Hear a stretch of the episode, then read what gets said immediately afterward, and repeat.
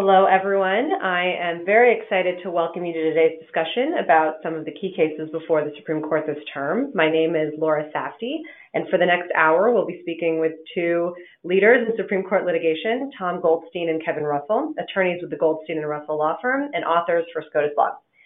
Because of the number of viewers we have today, we can't have two-way audio, so we'll ask that if you do have any questions, which we encourage you to share uh, for Tom and Kevin, please tweet us at Casetext or email us at support at casetext.com. Uh, you should see the Twitter handle on the screen here. Um, we'll be monitoring those questions and we'll answer as many as we can. Um, just a note that this program has been approved for one hour of CLE ethics credit uh, in 19 states, including New York, California, New Jersey, Pennsylvania, Texas, and others, uh, and credit is pending in the remaining states. To see a list of the states that have been approved for the webinar, uh, please visit casetext.com slash CLE. If you are seeking credit, you must attend the entire webinar. Your attendance will be tracked through the GoToWebinar application that's hosting the program. I'm going to take just a minute to introduce our panelists, um, though I'm sure most of you are very familiar with their work. Tom Goldstein has served as counsel to a party in well over 100 merits cases at the court and has been counsel on more successful petitions for cert over the past decade than any lawyer in private practice. Tom is the founder and publisher of SCOTUS Blog, which we appreciate very much for their valuable commentary and analysis of Supreme Court decisions. Kevin Russell has argued 12 cases, at least per the bio that I've seen most recently, but that might be out of date, uh, in the court and has served as counsel in 50 others. Kevin has been counsel on more successful petitions for cert in the past decade than any other lawyer in private practice, apart from his partner Tom, who is sitting next to him. Uh, both Tom and Kevin are instructors in the Supreme Court Litigation Clinic at Harvard Law School, and both are regular SCOTUS Blog contributors. I am extremely honored personally to help host this conversation, along with the American Constitution Society, the Federalist Society, SCOTUS Blog, and Casetext. Please join me in welcoming Tom and Kevin. So to get us started, I know there's uh, four or five cases we're hoping to cover, and then we're going to leave some time at the end to talk about some broader trends uh, at the court this term. Um, Tom, do you want to kick us off with Espinoza? Sure. And so you know, what Kevin and I are going to do is cover essentially the second half of the docket of the major cases of the term. Mm-hmm. Of course, we already had part one of uh, our ongoing review of the term, and that's available online. People can look at that earlier video that Sarah Harrington and I did. The first thing that we're going to do is uh, dive into religion, and we may end up coming back to it later.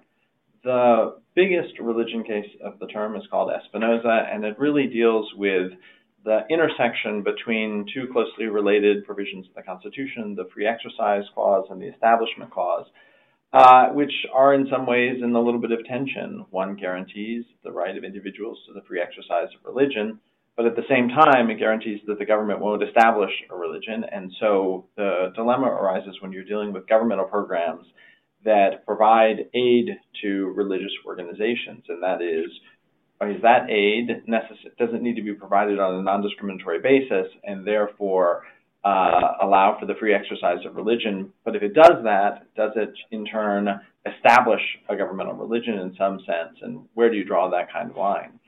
Uh, the case arises in a recurring context in the law, and that is scholarship programs for religious schools.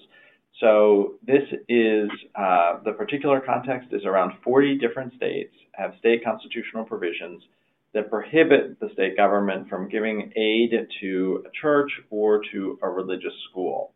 And about 20 states have programs that provide for uh, aid and scholarships that can end up going to religious schools. And the question is, how do the state constitutional provisions interact with the state law? And how do the state constitutional provisions arrive with, or, uh, interact with the federal constitution? So here you have a program in the state of Montana, and it says that there'll be a $150 tax credit for anyone who contributes money to certain private uh, uh, scholarship programs. Now, those scholarship programs can be used at any private school in the state of Montana, but most of the private schools in Montana are religious schools. So if I were to donate $100, the state would match it, and then the the scholarship uh, funds under the state law would be distributed to the various schools, which would in turn give them to students. So a challenge was brought to the Montana program, alleging that it violated the Montana state constitution's prohibition on providing aid that would go to directly or indirectly to a religious school.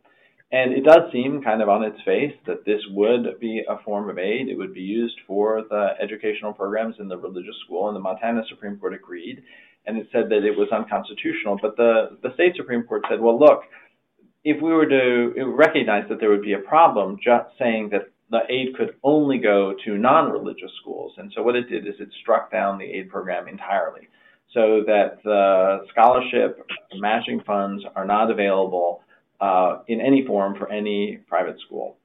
Uh, the case uh, was then petitioned by the plaintiffs, who are the parents of some students in the schools and religious schools, to the Supreme Court, which agreed to hear the case. And it arises against a relatively recent case uh, of the court called Trinity Lutheran. So in Trinity Lutheran, the court considered a program that provided for uh, aid to redo school playgrounds. And the state and Trinity Lutheran had said that that aid couldn't go to a religious school because it would, in effect, be you know the state giving aid to a religious institution directly. It would be establishing a religion. And the Supreme Court said no. You know this is uh, really has nothing to do with religion. We're talking about playgrounds and playground surfaces. Uh, and the Supreme Court, uh, in invalidating the program in Trinity Lutheran, said, but we're not going to decide what the rule would be uh, when there would be prohibited discrimination involving actual aid that would advance the religious mission of the institution. Uh, the rubber hit the road, if you will, in the Montana versus Espinoza case, where there the money is really going much more directly to the, the religious schools programs. Uh, and the case has already been argued this term, and in the course of the argument, there were two issues that were discussed principally. One is as is often the, the, case when you get to the Supreme Court, there's a real discussion of standing and mootness and those sorts of things. And the issues here are that the money that's involved comes from donor, excuse me, comes from the state based on uh, uh, donations that are made by private individuals, and then the scholarship money goes from the state to the schools. But the plaintiffs here are the parents of students. So they're neither people who contribute money that is matched by the state, nor they, are they the institutions, the schools that receive the state money. And so the question was uh, at oral argument, particularly from the more liberal justices that are more hostile to the claims, is there standing on behalf of the parents here? Uh, should the lawsuit instead be brought by the schools or by donors to the program? Uh, the second question that was asked is essentially one of mootness, and that is, well, your claim is one of discrimination. But there is no discrimination now because the way that the state courts resolved this uh, uh, under the state constitution was to prohibit the program entirely. And given that the program doesn't exist anymore, so that there isn't, it isn't a situation where uh, money is being given to, um, you know, non-religious schools and uh, rather than to religious schools.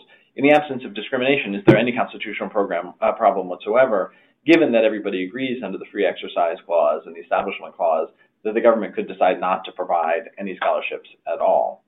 Um, but in general, it seemed after the oral argument that those claims were going, those questions were going to be resolved in favor of the plaintiffs, and the lawsuit was going to go forward. As to the merits of the lawsuit, well, the the backdrop of the plaintiffs' claims uh, are, is that these state constitutional provisions, in their view, are, which are called so-called Blaine amendments, are rooted in anti-Catholic bigotry. That there was a time in the country where a lot of these state constitutional provisions were added, and it was intended to try and prevent the state from giving aid that would benefit Catholics and Catholic institutions. And that the plaintiffs tell a story about how this is all rooted essentially in religious animus. And in addition, they say that you know what you have to do is look at the state constitution, not the result of the application of the state constitution. And the state constitution clearly does discriminate uh, as between aid to uh, non-religious schools and to religious schools. The state's arguments, in addition to the ones that I've identified already so far, are do get to the idea that look, the state should not be giving money for that goes to core uh, uh, activities of a religious institution, including a religious school. And that's where the action is and uh, where everybody is very, very interested, particularly with respect to the change in the Supreme Court's composition and it becoming even more conservative after Justice Kennedy's retirement. because while the conservative Supreme Court has had an ongoing program to move the law to the right in a variety of areas, it didn't actually get very far when it came to the free exercise and establishment clause because Justice O'Connor and Justice Kennedy weren't very active in uh, those areas, unlike a lot of others. But now, with uh, Justice Gorsuch and uh, Justice Kavanaugh on the court, it seems more likely that there is more sympathy to the claims of uh, individuals and organizations that want to lower the wall separating church and state and make it more possible for the state to provide aid to institutions broadly and not exclude religious institutions. And that seemed to be where the oral argument was going. It's not entirely clear. Uh, Justice Gorsuch didn't ask many questions. Uh, the Chief Justice uh, did ask questions kind of on both sides, as he often does. But I'd say the betting money is given that it looks like the Supreme Court will get to the merits of the case, that the court is going to issue some kind of ruling that these state constitutional provisions and their application in this kind of context does violate uh, the free exercise clause and that there can't be discrimination in aid programs like this. Now, then questions will arise well, how far do you go? So, for example, states, of course, fund public education, but they don't fund private religious ed- education. And so, where do you draw the line in terms of, okay, you can't discriminate within the body of private schools? And those those arguments will uh, be uh, pushed further and further by religious uh, conservatives to see how far the Supreme Court is willing to go. But Espinoza does shape up as likely being a really landmark decision in the area of religion, and that where it is that you uh, identify this balance between the free exercise and establishment clauses. Thank you. That was a really, really good overview. Um, it sounds like your assessment is that the standing issue is likely to be resolved in favor of the plaintiffs, but it definitely struck me when attorneys representing the parents argued in oral argument that the harm that established standing occurred when the Montana Supreme Court issued its decision, you know, quote, mistakenly believing that the state constitution's ban on aid for religious schools was proper under the U.S. Constitution. What do you make of that argument? Can standing be established solely through the ruling of a lower court, even if, for the sake of argument, that ruling did misconstrue the U.S. Constitution? Yeah, I think that the, it's very likely that the Supreme Court would hold that we look at the state of the law in the state after the state courts are done with it and have construed it. Um, and the way that uh, I'm sorry, you know, in the including the process of how the state courts have construed it, the state, of course, says you should look at it the end result here, in which there's no discrimination because the aid program doesn't exist at all. Right. But yes, I think that the justices are going to be willing to look at the application of the state constitutional provision and say that that is, in effect, a form of discrimination that has hurt the students who are represented here by the parents. So let's assume it does get to the merits and, and it does go the way that, that you seem to think it's going to go. You know, what would that mean for our understanding of the practical bounds of the separation of church and state if parents, if they essentially a state can be forced to underwrite religious education with taxpayer dollars? Well, of course, the plaintiffs here would say that the state isn't being forced to do anything. It's just uh, in terms of subsidizing uh, religious education or religious institutions other than to be neutral about it. That if it's going to uh, make a legislative decision, which Montana did, to create programs like this, uh, that they have to be available both to religious schools and to non-religious schools. And if the state decided not to have any kind of a program whatsoever, then that would not raise a constitutional question in all likelihood. The um, but what it that doesn't mean that the the case wouldn't be earth-shaking because there are lots and lots of times that the government does provide aid to private organizations, tax breaks and tax credits, uh, direct aid, and all those sorts of things, and does try and stay out of the business of giving money to churches, for example, and church schools. Um, and that is, you know, was the result of a project, you know, dating back several decades of the Supreme Court to identify this wall separating church and state and making it pretty high and pretty firm. Um, so nobody really knows where this would end. Do I personally think that there's a majority in the Supreme Court that would be willing to say that because the state provides public education, it has to fund private religious education?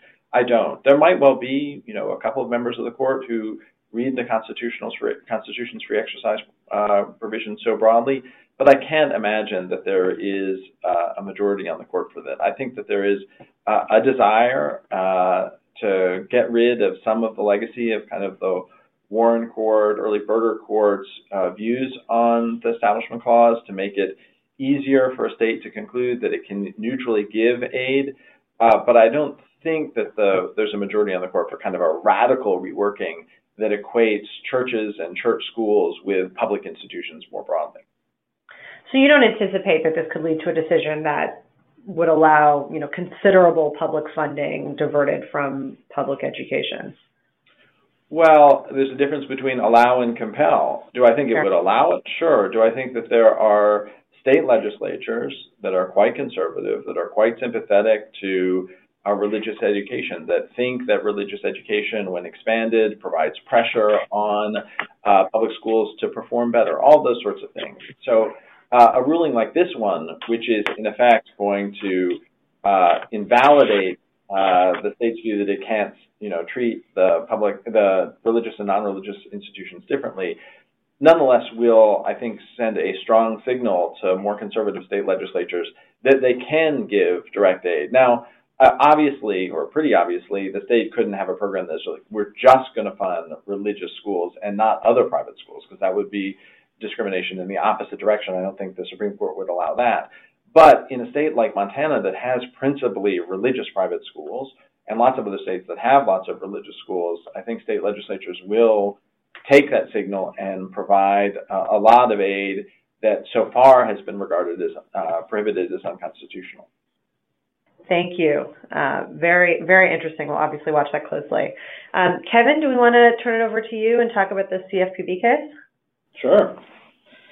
So this is a case, uh, the question is, does the structure of the Consumer Finance Protection Board uh, violate separation of power principles? uh, principally because it is headed by a single director who is removable uh, by the president uh, only for, quote, inefficiency, neglect of duty, or malfeasance in office. So he's only removable for cause. The president can't remove him just because he doesn't like what he's doing or he wants to put his own person in. Uh, and the second question on the case is if the court finds that it's unconstitutionally structured, what's the court going to do about that? What's the remedy? So as a bit of background, the CFPB was created in the aftermath of the 2008 financial crisis uh, after Congress conducted a study and determined that the uh, consumer protection function of the federal government in this space was too uh, dispersed among a variety of uh, agencies to be effective, and so they consolidated all that power within the CFPB. Uh, it has some kind of quasi-legislative responsibilities. For example, it enforces a law that says it's illegal to engage in unfair, deceptive, or abusive practices uh, with respect to consumer finance. It's a very broad uh, command, and the, the, the, CFPB is given the power to interpret it uh, and to issue regulations saying what that means in particular contexts. It also has enforcement authority. It can bring lawsuits. It can conduct investigations, including by uh, send in what are called civil investigative demand letters, CIDs, which is one of the things that's at issue in this case, which is similar to a subpoena requiring an, uh, a regulated entity to provide the, the agency information it needs for its investigation. Most importantly, for purposes of this case, uh, it, Congress created uh, it with this single director who has this uh, protection from removal uh, and in the same sense that there are a number of other independent agencies within the federal government, the Federal Election Commission, for example, uh, whose members are not removable uh, except for cause. Uh, so what happened in this case was the CFPB, uh, which has jurisdiction over other entities, including uh, consumer debt settlement companies, and they are subject to a what's called the telemarketing rule. It's not particularly important for this case to know what that means, but uh, it is a rule that they thought that a particular law firm that was engaging in debt settlement services was violating. And so the, the CFPB issued one of these civil investigative demand letters uh, to the uh, law firm, and the law firm law firm resisted it, and ended up in court. And the law firm uh, said, among other reasons, uh, that it didn't have to comply with it, be, was that because it was issued by an agency whose structure violates uh, the U.S. Constitution. The district court and then later the Ninth Circuit rejected those challenges to its structure. Uh, based the Ninth Circuit based largely on a decision from the D.C. Circuit earlier that had uh, rejected a similar claim, a similar challenge to the structure of the board, uh, which we will return to in a minute. Uh, and then uh, something interesting happened. So while all of this was going on, uh, the the well, let me back up for a second. So when President Trump was elected, uh, the head of the CFPB was a man named Richard Cordray, who'd been put in that office by President Obama. And one of the interesting features of the CFPB is that the director serves five-year terms, which guarantees that the director is going to end up uh, spending at least some of his or her time uh, working for a president that didn't appoint him or her. And in this case, uh, Cordray, being appointed by a Democrat, uh, was not particularly popular with the Trump administration uh, which wasn't happy uh, that they weren't able to put their own person in. Uh, nonetheless, the CFPB in this particular case went ahead and pursued the, the subpoena, uh, the CID, uh, and defended the constitutionality of its own structure in the lower courts.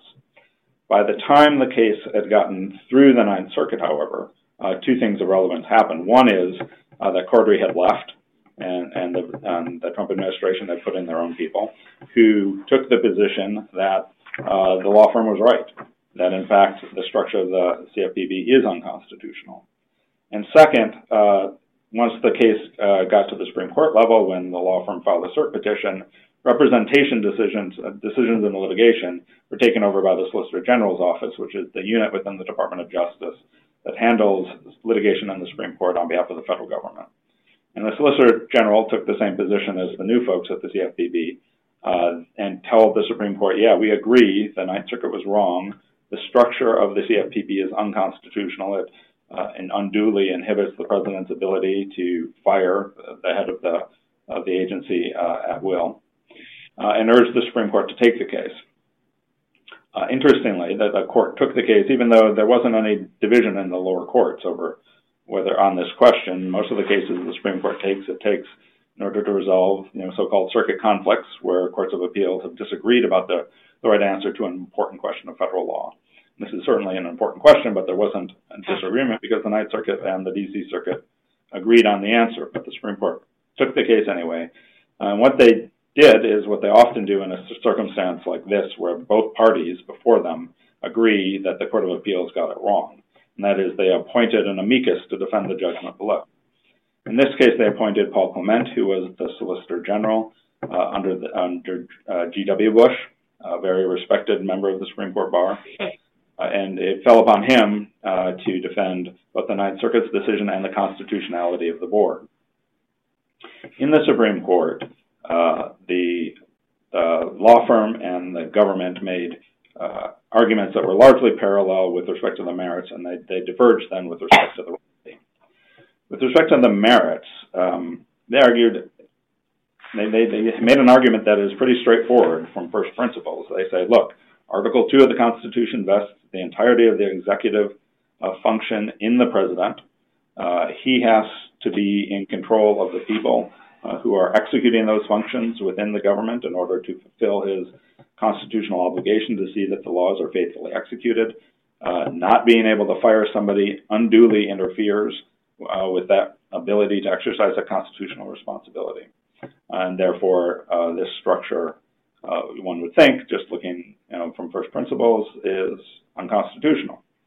The difficulty uh, the government and the law firm have is that the Supreme Court has this decision called Humphrey's Executor, uh, which uh, was decided in 1935 in the midst of the New Deal uh, and at the end of the conflict uh, between the president and the Supreme Court uh, over his authority to create the New Deal, which entailed creating a bunch of new agencies, including the Federal Trade Commission.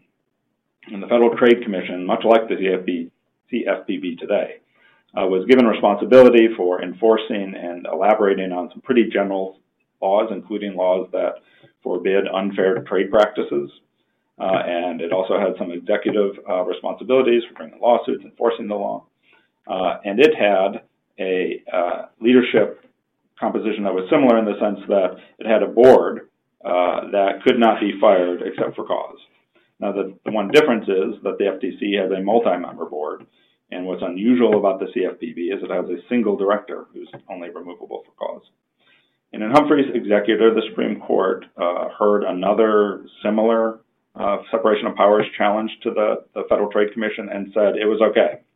Uh, they said this largely because they viewed the Federal Trade Commission as not a purely executive uh, entity, that it had these uh, responsibilities that the court viewed as quasi judicial, quasi legislative, in addition uh, to its executive responsibilities. And as a consequence, it held that the Constitution doesn't require that that agency be completely under the control of the president, and that it was okay for the president uh, uh, to be limited to uh, replacing them uh, as their terms expired with the consent of the advice and consent of the Senate.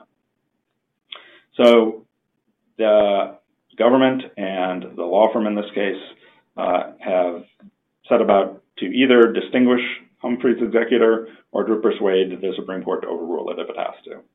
They say that Humphrey's executor is different because uh, this has a single uh, director, which they say is importantly different because when you have a multi-member board, it's much harder uh, for that agency to act arbitrarily. The other members act as a check on each other. Whereas if you have a single uh, director who can do what he wants, uh, you're kind of left at his or her mercy.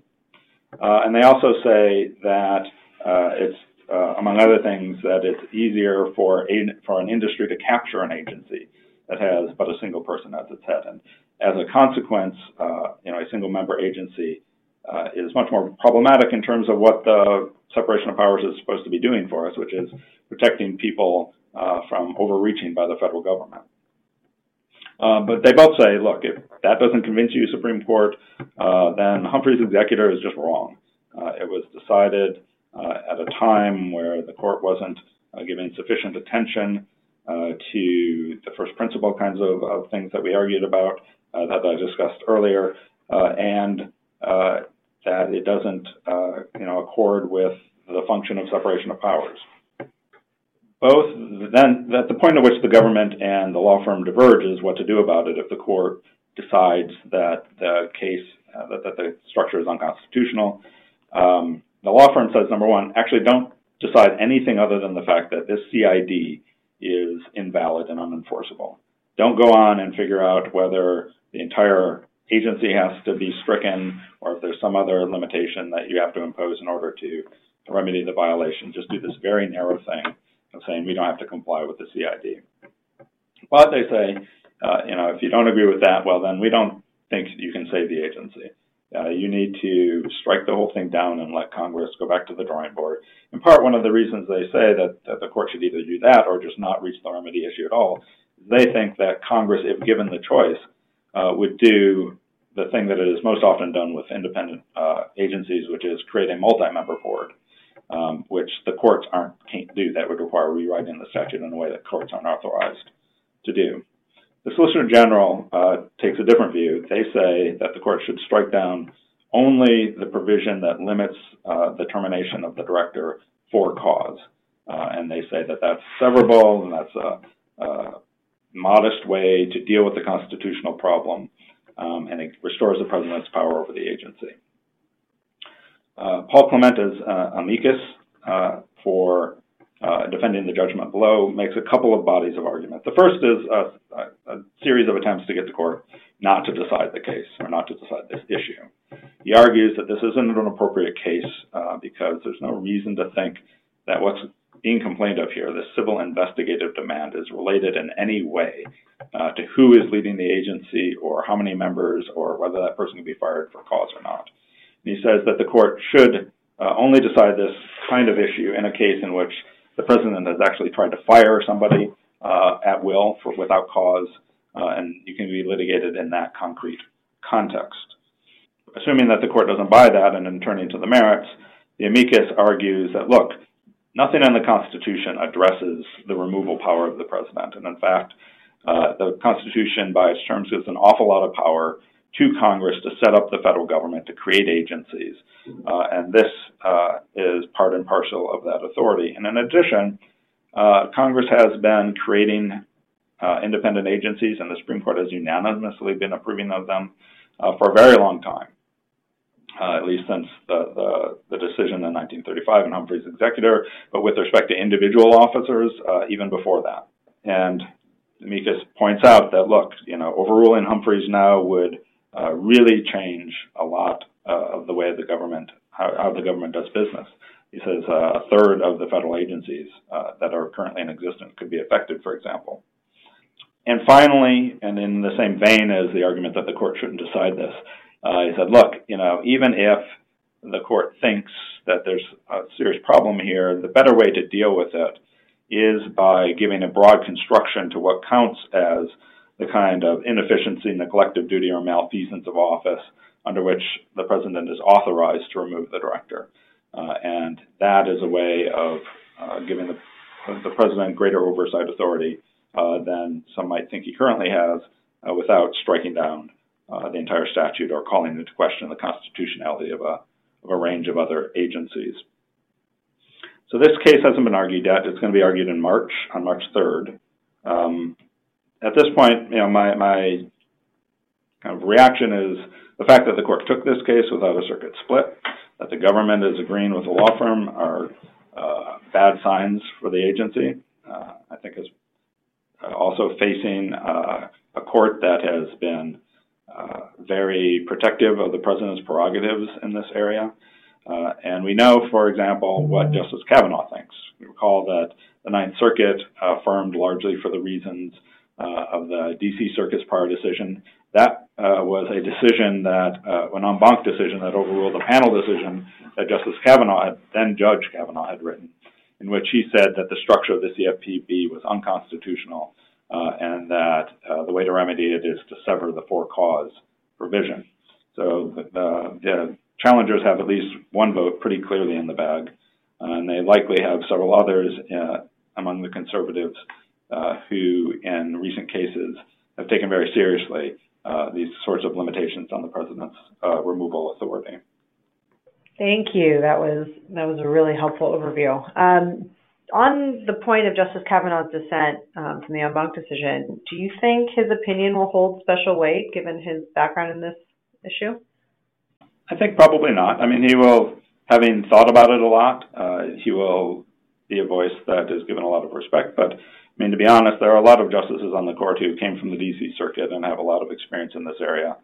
Um, and there are a bunch of smart folks who know what they think. Um, I, I don't know if it'll have undue weight.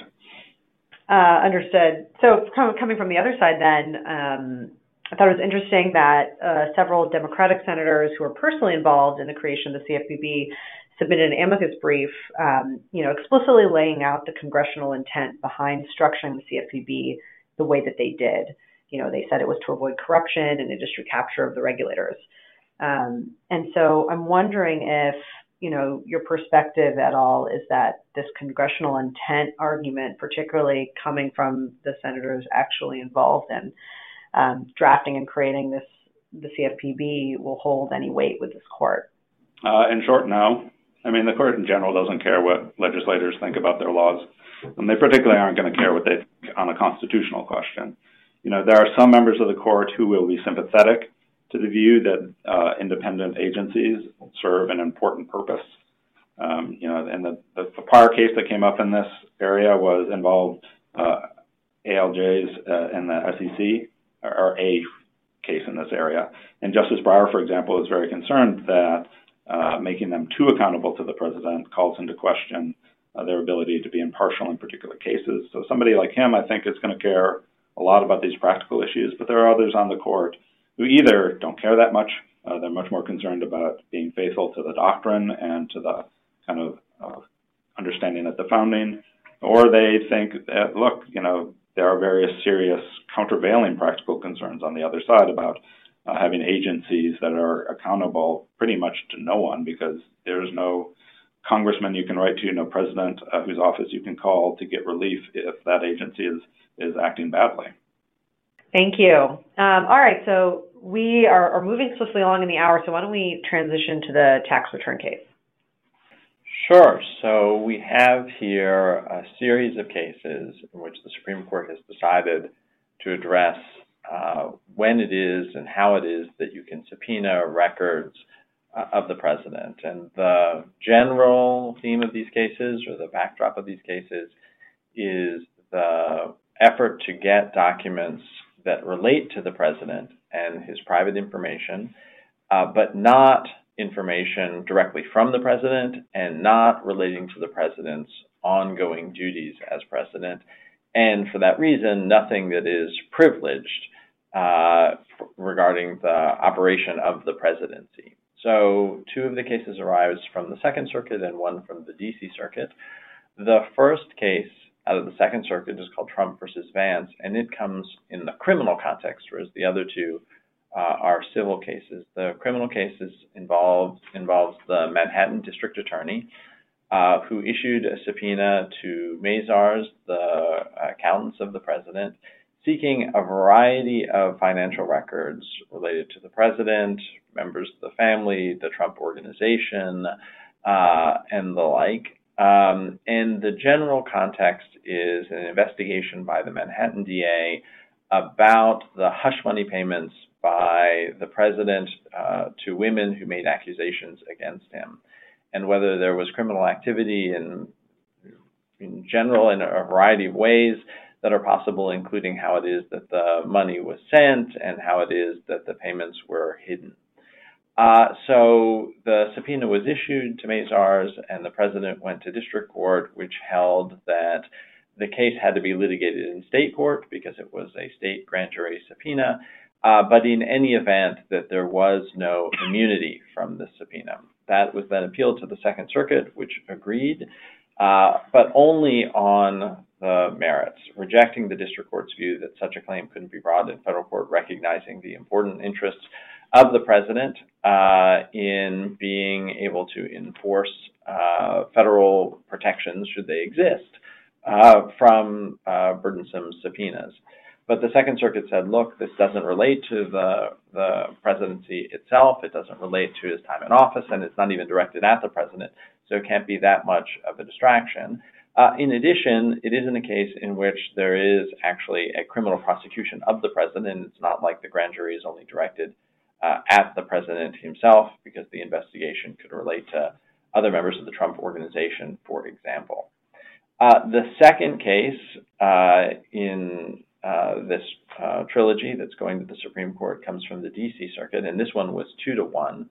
Uh, and this is out of the House Oversight Committee, and it issued a subpoena also to Mazars uh, related to the president's uh, tax returns, going back for some quite for quite a long period of time. Uh, saying that the committee was investigating whether it is that federal ethics investigation, uh, federal, federal ethics laws were sufficient or needed to be expanded or modified in some way. Um, and uh, that was that subpoena was upheld by uh, a panel of the D.C. Circuit again, two to one.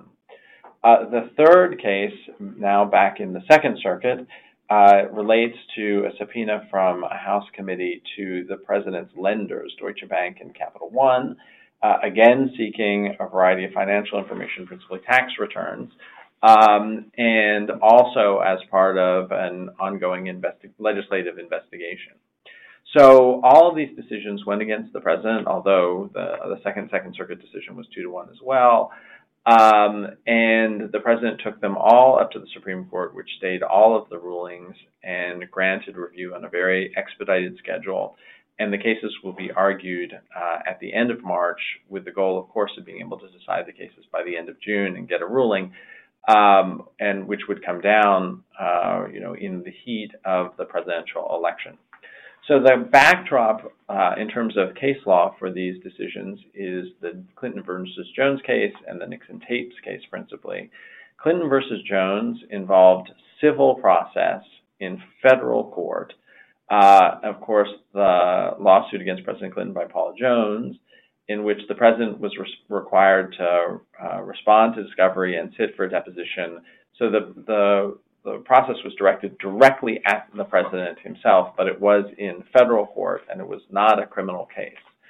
Uh, the second uh, case, the Nixon tapes case, uh, President Nixon was required to turn directly was required to turn over the tapes from the Oval Office to the grand jury that was investigating uh, the Watergate conspiracy. And so the president lost both of those cases, and the Manhattan DA and the House committee say, well, these these cases follow automatically from those because those are much more burdensome subpoenas that are much more of a direct threat to the presidency and much more directly involve the presidency in allegations of criminal activity. Uh, and reject the idea that uh, the fact that there might be some burden on the president is sufficient to um, create some sort of privilege against the pro- you know uh, responding to process.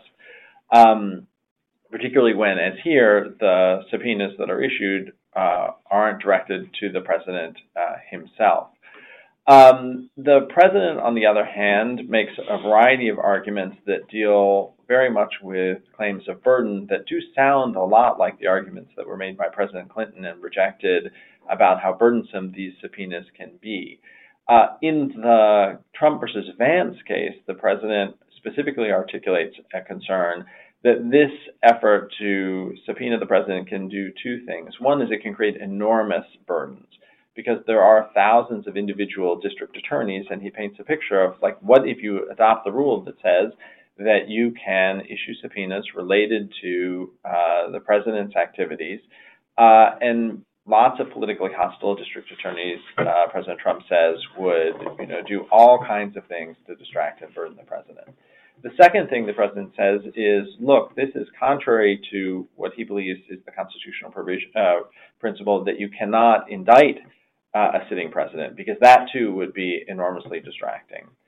Um, and the uh, president distinguishes both Clinton versus Jones and the uh, Nixon tapes case on the ground that those at least involved a federal court uh, and federal procedures Whereas here you're dealing with a state court that would be much less uh, attentive to the protections that are uh, applicable to the presidency and to the interests of the presidency and to the possible distractions. Um, when it comes to the House cases, the, both of the, the Second Circuit and the D.C. Circuit House subpoenas, the president's basic view is that there just is no legitimate legislative purpose here.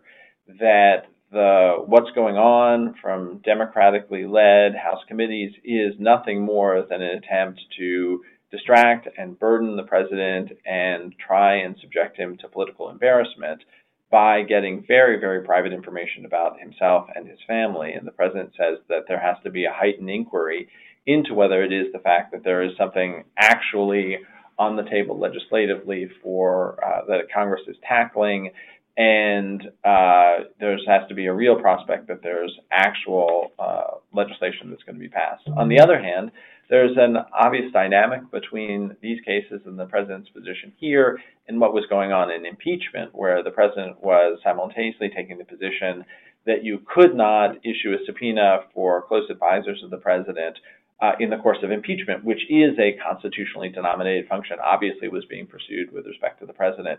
And so the House committees say that the president is trying to have his cake and eat it too, and say that you know just broadly you can never subpoena uh, the president's advisors or private information related to the president. And the House here, of course, again makes the argument that these subpoenas aren't burdensome; they're not directed at the president himself uh, whatsoever. The president doesn't have to do anything with respect to any of these cases, so it's not a distraction to him. Uh, in terms of how these cases are likely to turn out, it's uh, uh uncertain.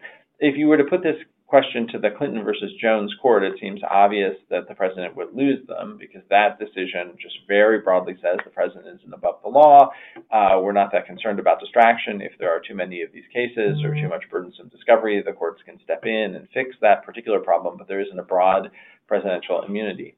On the other hand, in the wake of Clinton versus Jones, there's a broad sense that that decision kind of radically underestimated the prospect for distracting the president uh, that these things, these cases can be much, much, much more of a pain, uh, much, much more of an effort to divert the president from uh, doing his job, which is incredibly weighty uh, and requires enormous attention. Nonetheless, I do think that the distinctions that are drawn by the House and by the Manhattan DA uh, are likely to be successful. These cases aren't criminal prosecutions directly of the president. Uh, they aren't subpoenas directed to the president. They don't involve any activities of the president while he was the president. They don't involve any privileged communications uh, of the president. And so the president is left essentially in a position that seems to be he's just entirely unique and is not susceptible to um, civil process or criminal process.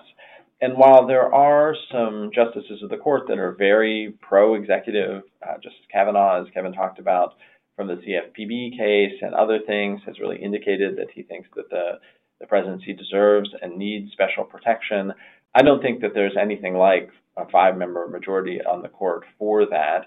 Uh, certainly, the four more liberal members of the Supreme Court aren't inclined to have such a strong view of executive power, and it would be surprising to me if they couldn't find a fifth vote. That doesn't mean that the court's opinion won't be won't acknowledge the interests that are at stake, as did the Clinton versus Jones case and the Nixon tapes case. The Supreme Court in those decisions has a lot of you know, language about the needing to be about needing to be attentive uh, to the important role of the presidency and the potential burdens on the president, but in both instances rejects the kind of categorical rule that President Trump uh, asserts here. So, you know, does that mean that the cases aren't a success from President Trump's perspective if he loses them? No, uh, he has managed very successfully, and his lawyers have managed to hold up enforcement of these subpoenas for a long time. Even if the subpoenas do go out and are complied with in July, uh, it's not clear that there would be any effect at that point on the election. Certainly, the Manhattan DA says that the subpoena there will be, you know, the information that's provided there will be kept entirely confidential because it's going to the grand jury. Um, the House committee materials may well end up being uh, released, but you know, very, very late into the process of the 2020 uh, election. So the president, in in litigating case all the way through the cases all the way through the Supreme Court may be getting essentially what it is that he's looking for. But it would be quite surprising to me that he gets the kind of ruling that he wants, even though he, you know, uh, leans heavily on the fact that he has appointed multiple members of the court and that it has a, a conservative majority now. Thank you. Um, in the interest of time, let's move on and do five minutes on the faithless electors case and then spend a few minutes talking about some broader trends. Sure. So, uh, on the theme of an election, uh, just to remind everybody, you don't get to elect the president. Uh, you get to vote for a slate of electors who have promised to vote for uh, the presidential candidate that uh, you prefer. And so the question in this, this, case, there's actually two cases, is whether those electors uh, can be removed if they don't keep that promise or punished if they violate it. So what happened in a couple of cases is that uh, Hillary Clinton won the popular vote in Washington and Colorado. Uh, a couple of the electors in those states, nonetheless, uh, attempted to or did cast their vote for somebody else.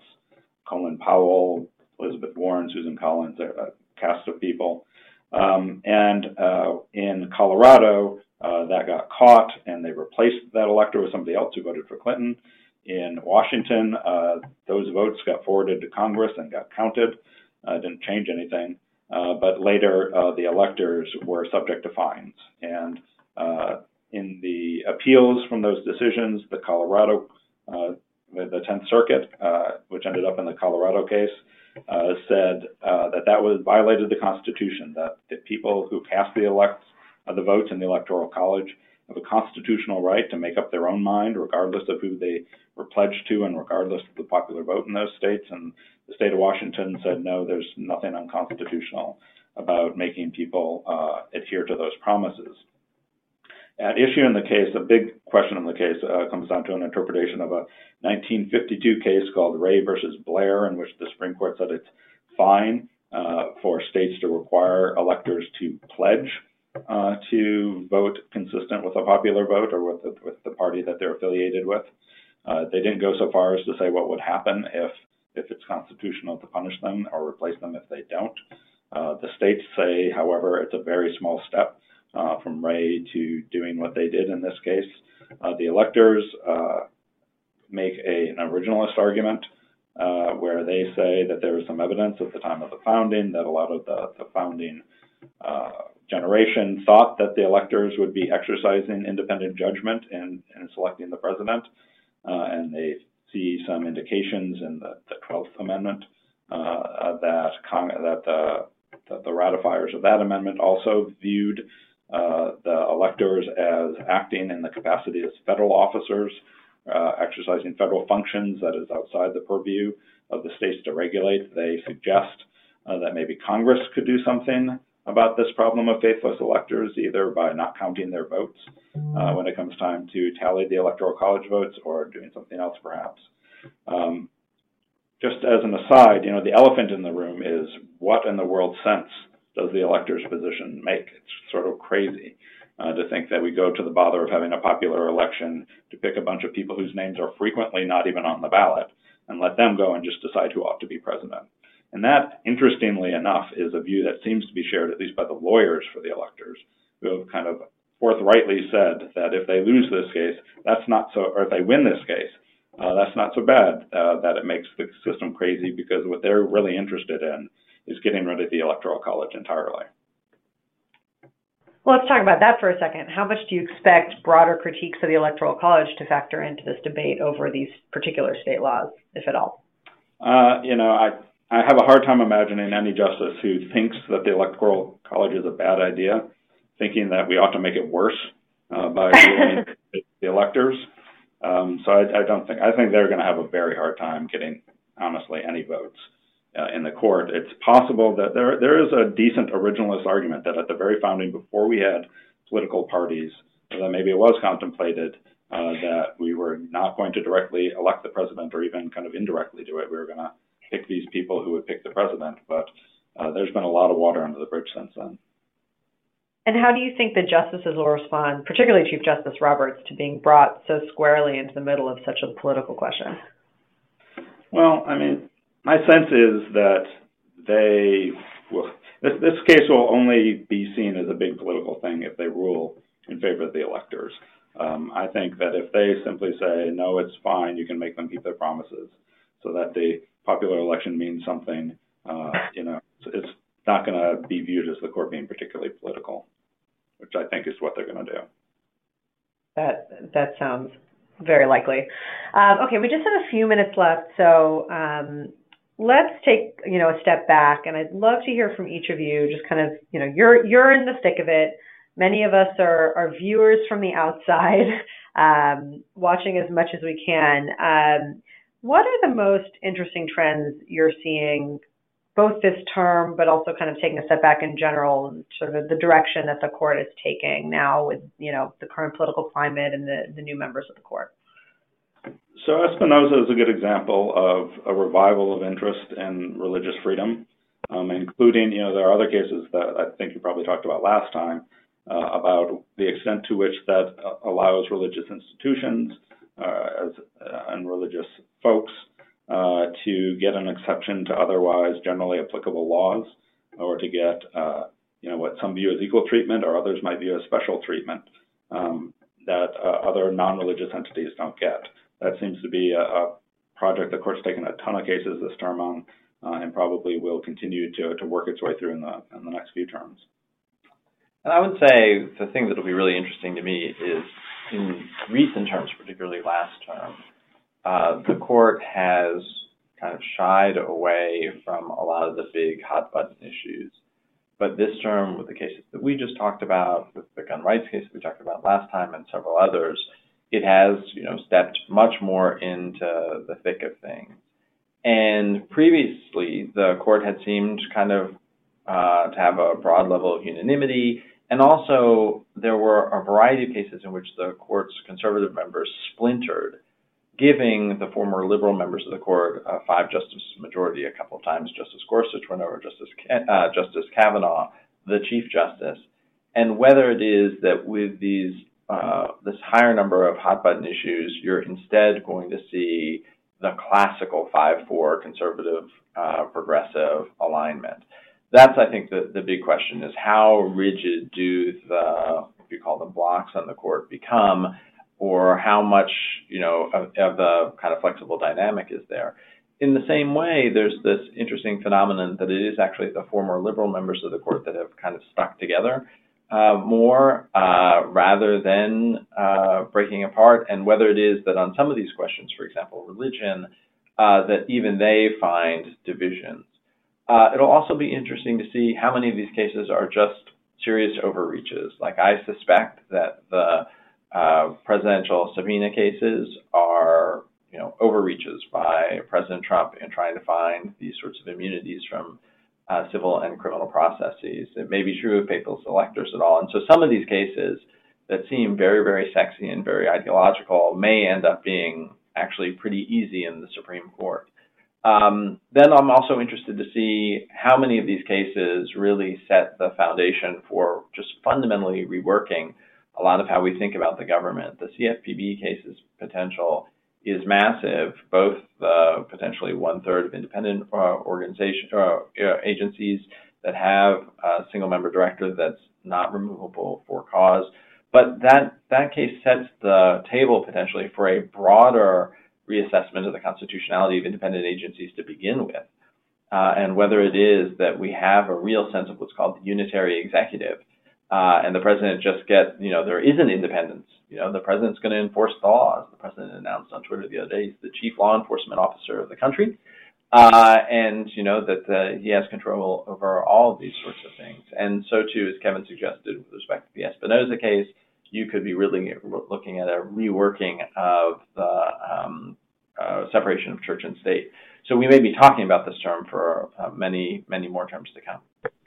Well, thank you both so very much for the thoughtfulness and, and all of your guys' work on these important, important issues. Um, just a few kind of concluding remarks. It was really a pleasure and an honor to host this conversation. Um, I encourage all the viewers to continue to follow these cases on SCOTUS blog as the term progresses. As Tom and Kevin mentioned, we have a few cases that are going to be argued in the next few weeks, and those will be particularly interesting. Um, for CLE credit, if you indicated in your registration that you're barred in a state for which credit has already been approved, you'll receive your CLE certificate by email in the next month. Uh, we'll also follow up by email with information about credit in, in the remaining states. Um, we also have other CLE programming at Case Casetext, including a three-course advanced legal research certification program, which I know is of interest to, to many litigators. So go to casetext.com slash CLE to learn more about that program. And then as a quick note, um, Casetext is really thrilled to partner with SCOTUS Blog. If you're not familiar with Casetext, we provide free access to cases, statutes, regulations, rules, and other legal materials to lawyers and the public, along with uh, very advanced legal research technology to over 5,000 law firms and some of the country's most accomplished litigators. Um, we're within days, actually, of announcing some pretty exciting technology that will change how many attorneys draft motions to the courts. So this is a very good time to follow us on Twitter or get on our mailing list. So to learn more, uh, please do reach out to the team uh, anytime at contact at casetext.com or just go to casetext.com to learn more.